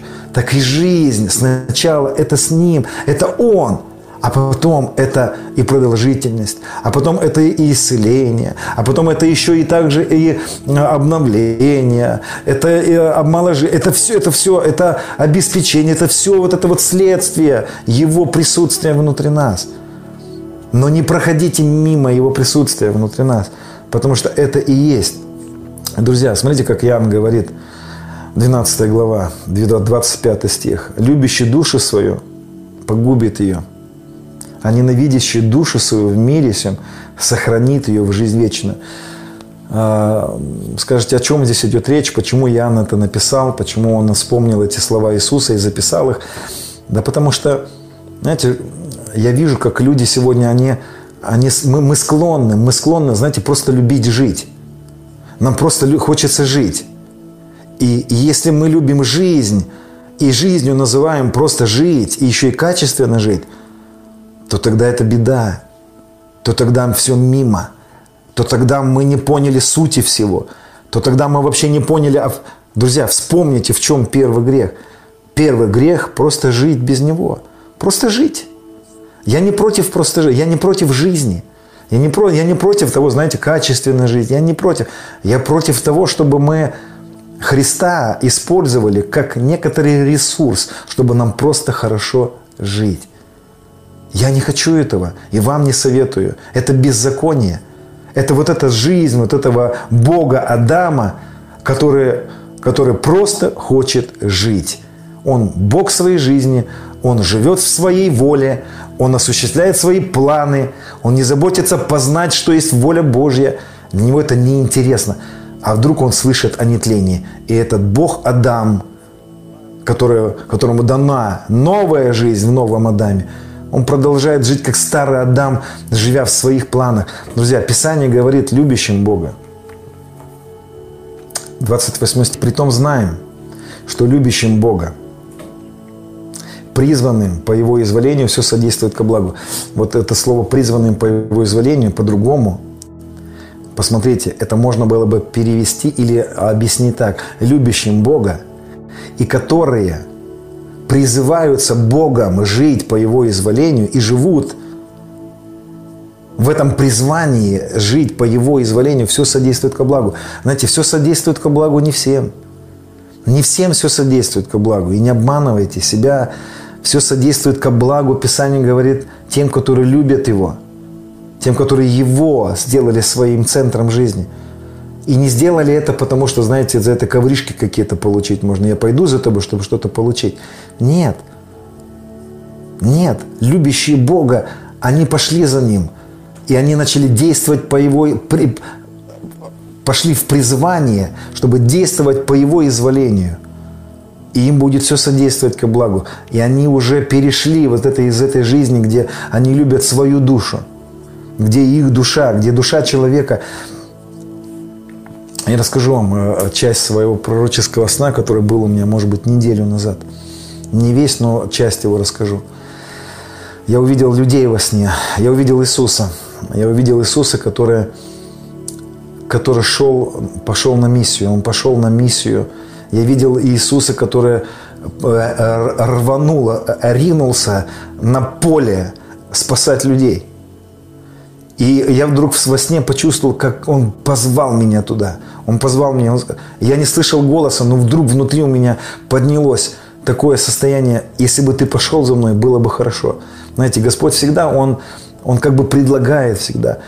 И я во сне вдруг начал чувствовать такое состояние, Господи, я знаю, что пойду за тобой, но это так, это чего-то мне опять стоить будет. И это опять, это дискомфорт моей душе, это все во сне, я понимаю. Вот. И, знаете, в какой-то момент этого сна я вдруг слышу место Писания, как э, Петр подзывает Иисуса и говорит, будь милостив к себе, Иисус. А Иисус говорит, я пойду, мне нужно будет пострадать. Там, он говорит, будь милостив к себе. Господи, и я во сне слышу это место Писания. Отойди от меня, сатана. Ты думаешь не о том, что Божье, что человеческое. А что там было человеческое? Будь милостив к себе. Господи, да просто, просто поживи, просто, знаешь, давай, Иисус, ты, мы, мы, мы с тобой сейчас тут такую тусовку сделаем, мы просто жить будем. У нас будет очень весело с тобой. Мы, мы с тобой, ой, ого, сколько свернем. Ну, у нас семьи хорошие вот. И порой это вот, знаете, ничего плохого в этом нету. Петр же ничего плохого не предложил. А я вижу во сне, как Иисус говорит, отойди от меня, ты думаешь не о том, что Божье. Почему Иисус думал о том, что Божье, а не о том, что человеческое? Потому что он был влюблен в Отца. Потому что Отец для него был жизнью. Потому что жизнью для него было не просто прожить человеческую жизнь, потому что для него было жизнью жизнью была для него жизнь. Отец был для него всегда жизнью. И я слышу во сне такие слова, как продолжает этот, этот текст, и звучит, звучат такие слова. Кто душу свою сохранит, какой выкуп даст потом за душу свою. И я во сне слышу, как Господь мне говорит, не сохраняй свою душу, сын. Не живи так, чтобы тебе было комфортно. Иди за мною. И знаешь, идти за... Я не буду сейчас дальше этот рассказывать сон, он был очень длинный, там было много всего интересного. Вот, я ну, готовлю сейчас темы на, на эти темы э, говорить. И, и во сне я понимал, Господи, идти за Тобой так непросто. Я видел, что Иисус пошел в такие дебри, что Иисус шел в такие какие-то какие-то некомфортные для меня места. И Он меня звал, иди за мной, Он мне говорил. И так душа моя не хотела идти туда, так мне не хотелось терять свой комфорт. Но я понимал, Господи, я люблю Тебя. И у меня был такой вот этот момент, я проснулся в момент, где, знаете, моя душа кричала мне, просто живи, просто живи. А я во сне кричал, нет, Он моя жизнь. И, друзья, да, это, это будет в нашей жизни. Мы будем переживать э, вот эти моменты, где, где мы будем опять стоять перед выбором, что есть жизнь. Жизнь – это просто прожить и использовать его как хорошую возможность хорошо прожить, или жизнь это он. Жизнь это единение с ним, жизнь это идти за ним, жизнь это быть, э, быть в движении, когда, когда он куда-то идет, и ты за ним идешь. И, друзья, жить с ним не всегда комфортно. И жить с Иисусом это не всегда просто какое-то, знаете, э, благословение Господне. Я помню, как один, один э, верующий мне говорил, когда речь шла за какие-то, ну, такие миссии, ехать на миссию, он говорил, ой, слушай, это благословение Господне печали не приносит. Не-не-не-не-не, Господь так не работает. А то, что Господь для меня имеет, только, только счастье, радость и мир. Печали не приносит благословения. И я вам скажу, да, благословение Господне печали не приносят. Но они не приносят печали потом, в конце, когда мы встанем перед Ним – и у нас будет перед Ним, знаете, мы все встанем перед Ним, и мы все будем смотреть Ему в Его любящие глаза. И, друзья, когда ты пошел за этими благословениями, а благословением для нас является с Ним жить, благословением для нас является идти за Ним, благословением для нас является где-то порой жизнь нашу потерять. Поэтому я хочу вам сказать, друзья, в итоге, если ты пойдешь в эти благословения, то эти благословения печали тебе точно не принесут. Вечной печали точно. И я даже тебе хочу еще больше сказать. Настоящей жизнью вечной. И я понимаю, что сейчас я говорю, и кто-то скажет, ты сам себе, может, противоречишь, но я хочу сказать, что я не противоречу себе ни в чем сегодня. Иногда жизнью вечной будет умереть. Иногда отдать жизнь свою за Христа, и это и есть жизнь вечная. Друзья, еще раз хочу сказать, продолжать жить – это следствие, и это может быть в твоей жизни. Но ты знаешь, для Петра, я тоже говорил об этом, э, для Петра было открыто, Господь ему сказал, ты своей смертью вообще прославишь меня, Петр. И, друзья, и тогда для Петра жизнью вечной что было? Для Петра жизнью вечной был сам Иисус. Для Петра жизнью вечной было идти за Ним. Для Петра жизнью вечной было жить с Ним, любить Его – Вспомните, как он кричал, как он прыгнул из лодки и поплыл к нему нагишом. Вспомните, вот это жизнь для него, вот для него что была жизнь. И иногда эта жизнь вечная, она может и не дать тебе способную возможность жить, продолжать жить, потому что это грань жизни вечной, единение с Ним. Иногда нас поведет в какие-то места, где вообще жизни могут лишить за Христа. И это нормально. Поэтому я думаю, что здесь должна быть сбалансированность какая-то. И понимать, друзья, о Господи, какие тонкие грани, друзья, какие тонкие грани. И я знаю, что кто-то меня может сейчас не понять вообще, но, друзья, то, что я сейчас вот вам выражаю, да, я выражаю просто, вот как я предупреждал, это не просто теология, это где-то где мой крик внутренний, это то, что внутри сегодня я переживаю со Христом. И, и, и отчетливо понимаю, что Павел кричал, хочу разрешиться и быть со Христом. Он говорил, я хочу Хочу умереть и быть со Христом. Я не знаю, друзья, но вы понимаете, что в этом случае для него он опять ставит приоритетом жизни вечно, не просто продолжать жить. Он опять здесь ставит приоритетом, что жизнью вечной является личность. Познайте, что жизнью вечной является личность. Я есть жизнь, Иисус говорит, жизнь – это сама личность. И, знаете, не, а, я ну, еще раз хочу подчеркнуть эту мысль, как, как Дух Божий стучался в мое сердце в последнее время. Знаете, чтобы увести меня от христианства, где какие-то предметы вдруг стали сакральными, где вдруг какие-то предметы появили, в них какая-то сакральность. Нет, для меня на данный момент это все тень. Это тень. А тело во Христе – Христос является для меня всеми драгоценными камнями на перстнике у первосвященника. Это Он все эти камни. Это Он мой шафар. Это Он, личность, моя сакральность, моей сакральностью, всей сакральностью моей жизни стал Иисус. Личность, личность. Вы скажете, что ты не веришь в то, что предметы может, могут передавать. Могут предметы передавать славу. Но это не приоритет, это не есть то, что, знаете, как бы, э, это не есть то, что э, тенденция, так скажем, это не есть то, что жизнь. Да, жизнь может передаться в предмет какой-то и быть исцелен, человек какой-то быть исцелен. Но, друзья, сам этот предмет никогда не станет жизнью. Он станет сегодня лишь точкой соприкосновения с Богом. Поэтому ставьте своей главной целью единение со Христом, пребывание с Ним. Пусть это будет для нас, знаете, какой-то безумной идеей. Пусть это будет даже в грани просто настолько какой-то, в хорошем смысле, одержимостью Христом. Одержимостью, близостью с Ним. Одержимостью, знаете, какой-то вот ходить с Ним. Быть настолько с Ним одно, влюбиться в Него. И я напоследок хочу сказать вот что. Я уверен, что невозможно развить, жить со Христом за один день. Я хочу кричать о том, что на это нужно время. Время, на это нужно время. И я не знаю, сколько времени у нас есть. И я не знаю вообще, ну, неразумные девы не понимали вообще, успеют ли они или нет это масло получить. Потому что веру пережить, вот так можно. Вера, надежда, любовь, но любовь больше. Понимаете, мы все спасаемся по Его вере. Вера, вот она вот так вот появляется у всех. Но не все верующие, любящие, не все те, которые любят, верят Его, любят Его.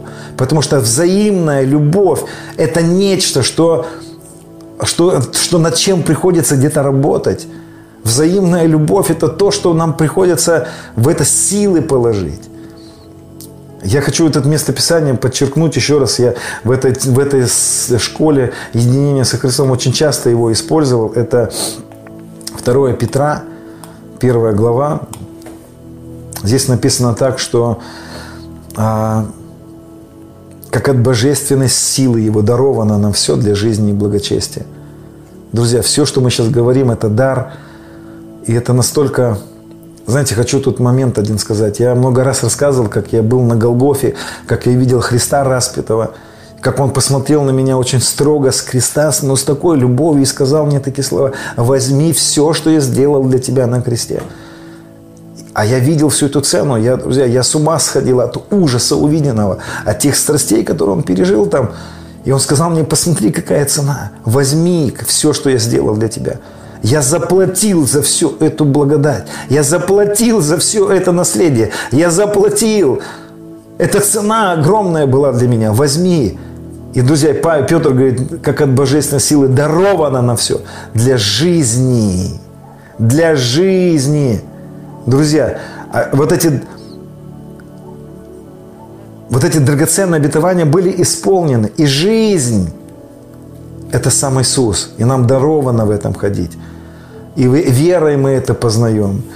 А через познание призвавшего нас благостью славой и благостью, которого даровано нам великие драгоценные обетования, дабы мы через них сделались причастниками божественного естества. Через те обетования, которые бы даны, были даны через пророков ветхозаветных, все обетования, данные во Христе, исполнились. И Петр говорит, чтобы мы через эти обетования сделались. А мы сделались, скажите со мной, я сделался причастником божественного естества. Я привился к лозе. Скажи, Иисус, ты моя лоза, а я веточка на твоей, на тебе. Я, ты лоза, а я ветка.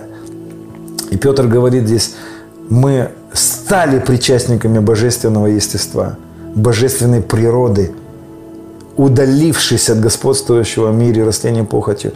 Друзья, как только мы прививаемся, как только лишь мы, мы вскрываем внутри себя Святого Духа, а я вам хочу сказать, закон Духа жизни – это сам Иисус, это сам, это Яхве.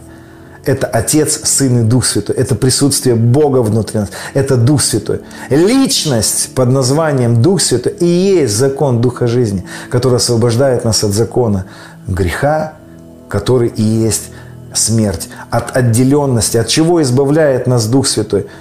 От чего избавляет нас Господь? От отделенного состояния. Поэтому смерть это не просто вот, ну, тлеть, это не просто болеть. Смерть – это отделенное состояние. Не позволяйте себе быть в смерти, друзья. Посмотрите, как он на это смотрит. Человек, который живет в самости, живет как вот такой вот в своих... Он, да, он может быть очень хорошим да, да, семьянином, он может быть очень хорошим человеком по жизни, но он живет в самости, в отделенности – и грех – это отделенность. Он-то видит грех не просто как убийство, наркоманию там, э, э, и какие-то такие наши, как мы это смотрим. Он-то видит грех. Для него-то грех – это отделенное состояние. Для него-то грех – это человек, который не хочет быть с ним. Для него-то грехом является это. И только как следствие отделенного состояния человек блудит, наркоманит и все остальное делает, это всего лишь следствие этого отделенного состояния. Он-то судит, он-то видит грех. Для него-то грехом вот эта самостоятельная жизнь является, где он не нужен, где он просто как, если и нужен, то как палочка-выручалочка, повторяю по много раз это, чтобы мы поняли это. Но, друзья, мы привились обратно к нему. И он стал нашей жизнью, и он стал нашей лозой, и он стал нашей, нашим бытием. И Он стал нашим жизнью нашей. И жизнью не является жить. Жизнью является Он есть жизнь. Он есть жизнь. Жить просто без Него – это смерть.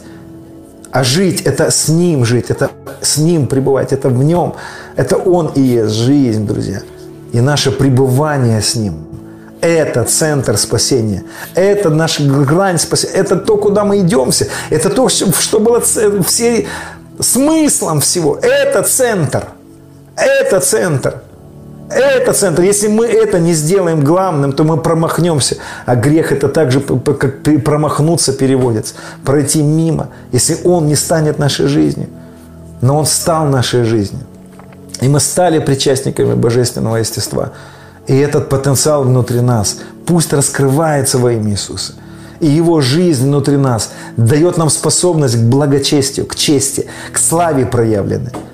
Друзья, Позвольте я еще минутку затрону. Вот эта слава сыновей Божьих, которую мы все ожидаем. Почему я сегодня говорю о, на эту тему единения со Христом? Потому что, знаете, вот эти Христы проявленные, где мы ожидаем просто вот, ну, явление сыновей. Что такое явление сыновей? Это вот мы такие же точно, как Он? Нет, я не так на это смотрю. Явление сыновей Божьих – это жизнь с Ним в единении явление сыновей Божьих – это явление двух сыновей – меня и его. Поймите, друзья, явление сыновей можно назвать так, это явление сына. Какого сына? Его и меня. Или правильно сказать, его через меня. Это не я такой же, это не я призванный развить в себе Христа, подобного Ему. Нет, я призван при, осознать свою никчемность без Него – я призван признать свою немощность, как ветки без лозы. Я призван был всегда осознать, что я немощен, а Он силен. Я призван был всегда познать, что Его присутствие внутри меня и есть единственная возможность проявиться плоду, проявиться сыну, проявиться сыновьям, явиться сыновьям. Явление сыновей – это не явление подобных Ему Христов, это не явление подобных Ему богов – Явление сыновей – это явление Христа через нас. Я рассказывал о том, как Малони, Джеймс Малони рассказывал об этом, как, как Иисус однажды в комнату его вошел. Это физические были вещи. Физически произошло это с ним. Он уже готовился ко сну, жена его спать ложилась уже. И э, Иисус его пришел и восхитил в теле. И Джеймс Малони рассказывал о том, как он переместился в Узбекистан, в какую-то деревню физически он был там. И он говорит, подошел к нему Иисус и сказал, вот как проявятся сыновья. И Иисус облегся в Малоне, Джеймс Малоне. И он говорит, Иисус раз и как в перчатку у меня. Он был как перчатка. И Иисус начал исцелять и воскрешать, и совершать в этой деревне чудеса. И потом он вернул его обратно в США, вот в эту комнату. Он говорит, я был весь грязный в пыли.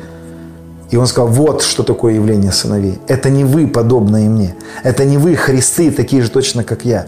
Это я, это люди, которые дадут возможность мне проявиться через них. Это лоза, которая решила не без веточки быть проявленной. Лоза, которая, которая решила не проявиться без нас. Лоза, которая могла бы быть без нас, но не захотела без нас жить не захотела проявиться без нас. Поэтому и мы, знаете, друзья, не должны просто пробудиться какой-то божественность, пробудиться каким-то, что мы мессии, пробудиться к тому, что мы подобны Иисусу, я вам хочу сказать, что прийти в меру полного возраста Христова, это не просто стать такие же, как Он. Послушайте меня. Прийти в меру полного возраста Христова, это не просто пробудиться к нашей миссии, что мы мессиан, что мы миссии для этих людей. Хотя это отчасти и так, но прийти в меру полного возраста Христова – это осознавать свою абсолютную невозможность жить и быть проявленным без Него. Потому что Иисус, полная мера возраста Христова была в том, что Он говорил, я ничего не делаю без Отца. Я ничего не делаю, пока Отец не делает. Я делаю все с Отцом. Отец делает, и я делаю. Понимаете, это не просто вот так вот, что я вот что-то пошел делать. Нет, мера полного возраста Христова – это наша абсолютная, абсолютнейшая абсолютно невозможность быть проявленным без Него. Мы ничего не делаем, не увидев, как делает это Иисус. Не увидев, что делает это Иисус. Иисус начал делать через меня. Вау, это и есть явление сыновей. Сыновья проявленные – это сыновья, которые пробудились к тому, что они ветка на лозе, что они не лоза, что они не... Знаете, Иисус – это лоза. А у нас сегодня такие учения, что вот Иисус пришел пробудить нас, что мы такая же точно лоза. Господи, когда ты понимаешь концепцию первого греха, ты понимаешь, что это невозможно, это неправильно так думать. Это неправильно так говорить. Нет, мы не отдельные боги и не отдельные Христы. Мы один новый человек под главою Христом. И где Он облекает нас, где Он проявляет через нас, а мы просто сосуды. Мы просто та женщина, которая принимает в любви от мужа семя, чтобы проявить. И это мы с Ним, это Он через нас. Да, это Он через нас. Друзья, все начинается с единения, все начинается с вот этой глубины понимания вот этих тенденций. Нам нужно уйти, знаете, прежде чем все будет проявлено, прежде чем женщина рожает, она сначала идет в комнату к мужу, и там совершается любовь. Нам нужна любовь со Христом. Нам нужна близость с Ним. Нам нужно единение с Ним. Нам нужно понять, что Он главный, что Он есть центр, что Он есть жизнь.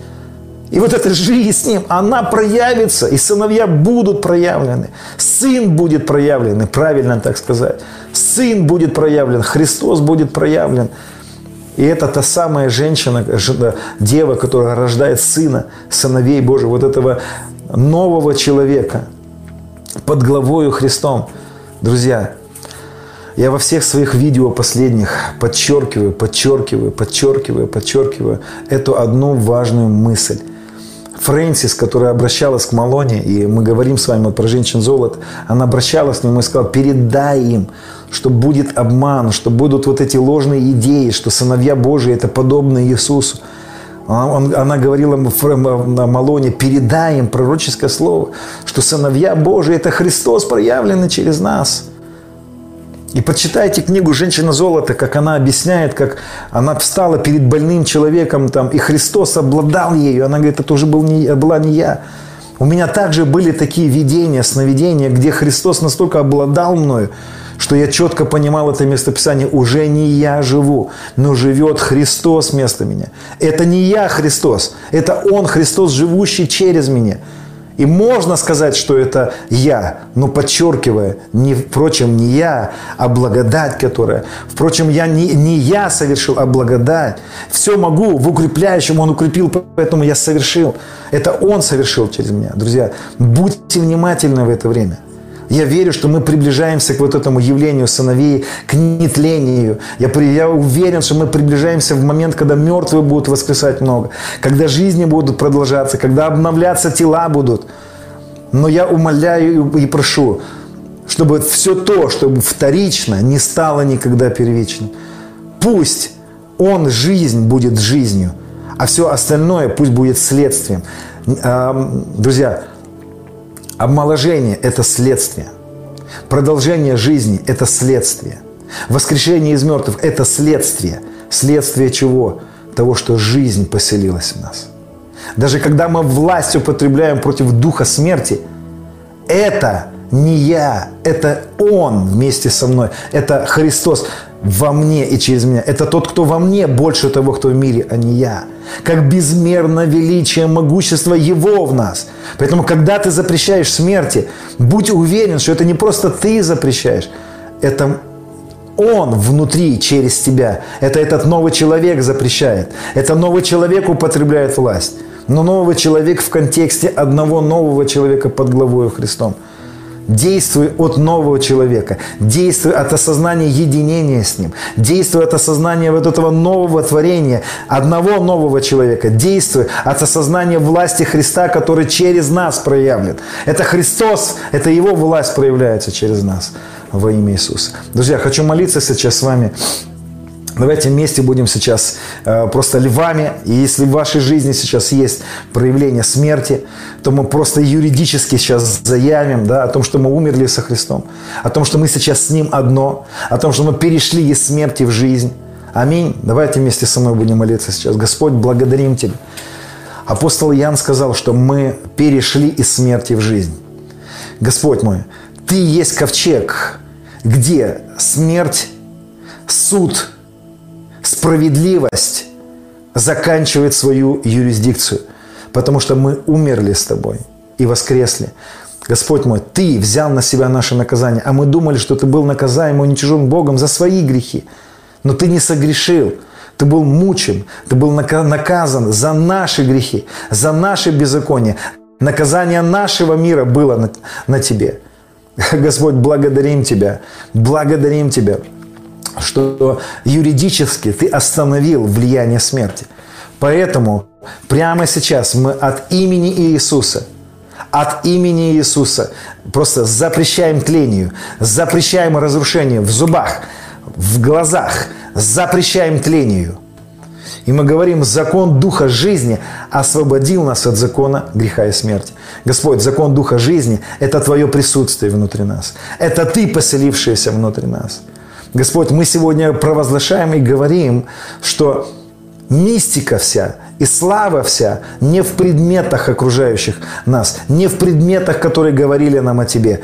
Вся мистика и вся слава в Тебе. Ты и есть слава, поселившаяся в нас. Господь, мы также провозглашаем сегодня, что это не мы такие сильные, это Ты. Мы немощны в Тебе, мы ветка, привитая на Тебе. И без Тебя мы ничего не можем. И без Тебя мы ничего не можем, но мы не без Тебя. И Ты в нас, а мы в Тебе, Господь.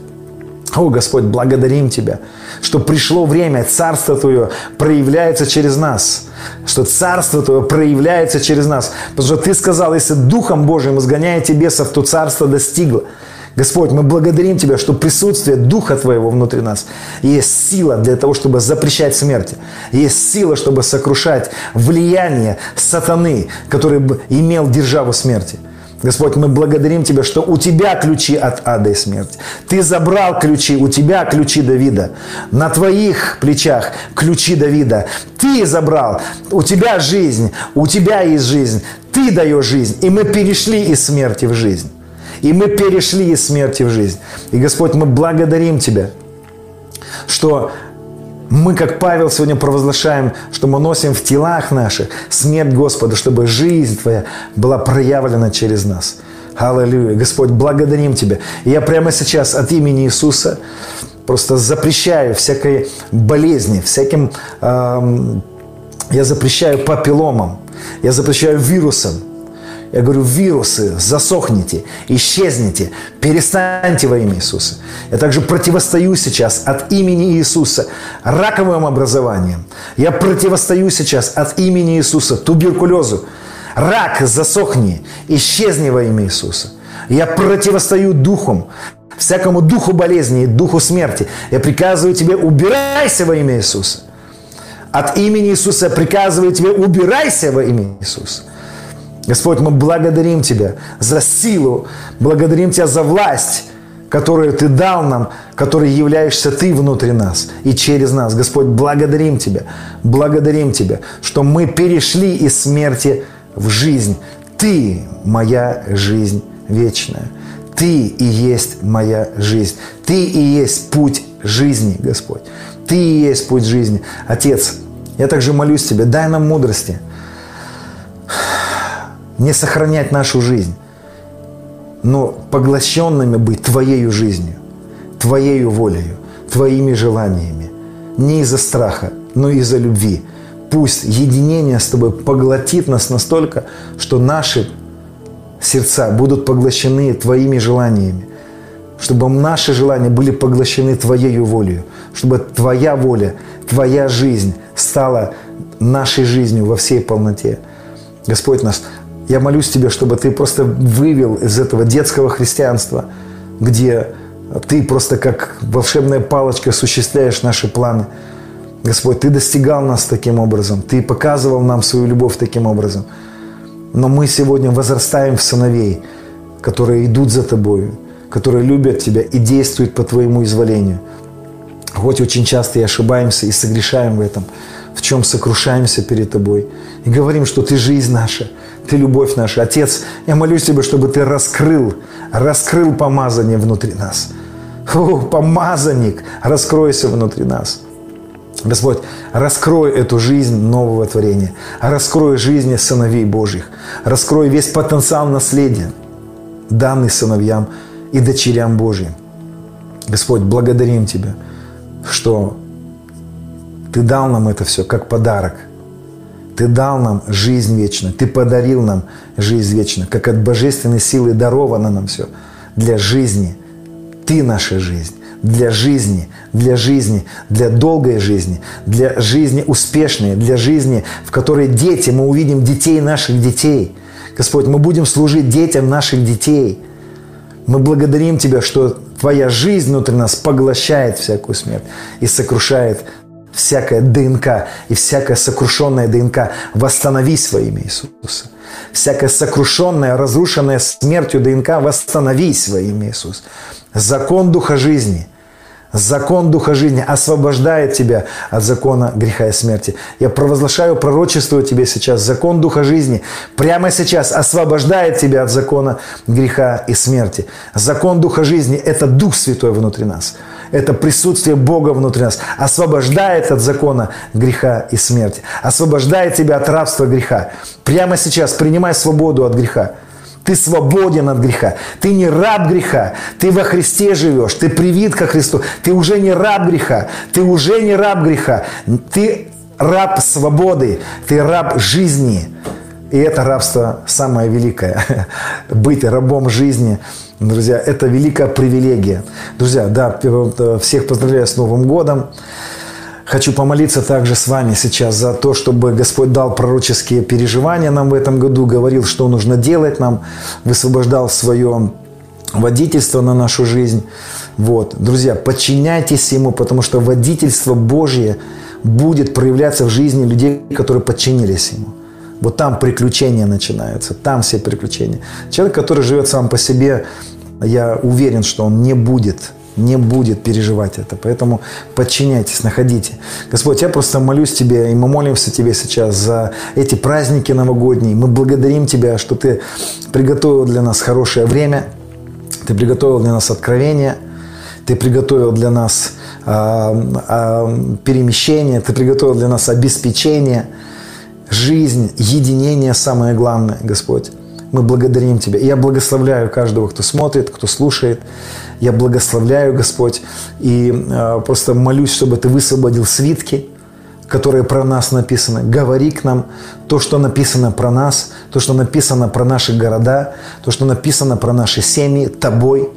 Открой нам Твои планы, Господь, открой нам Твои свитки, чтобы мы молились в соответствии с этими свитками, чтобы мы действовали в соответствии с этими свитками, чтобы мы переживали благодать для того, чтобы двигаться в соответствии с этими свитками. Господь, я благословляю каждого и высвобождаю жизнь, мудрость, Господь мой, и свободу. Друзья, ходите в свободе, которую даровал нам Господь. Свободу, которую даровал нам Господь. Живите благочестивой жизнью.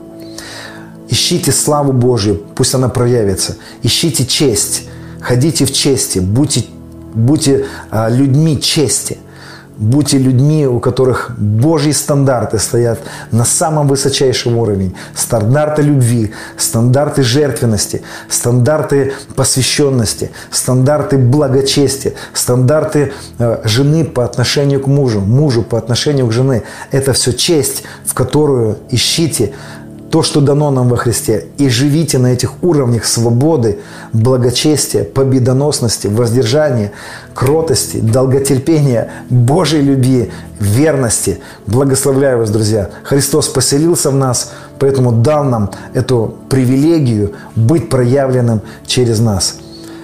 Аминь. Друзья, кто захочет поддержать наше служение финансами – под нашими видео есть реквизиты, вы можете написать, а, вы можете, а, можете высвободить благословение, мы будем рады. Школы свои я всегда делаю бесплатно, вот, ну так побуждает меня Дух Божий, вот, хотя знаю, что иногда может и быть и по-другому, вот, но если у вас будет такое желание поддерживать, мы будем рады. Спасибо, друзья.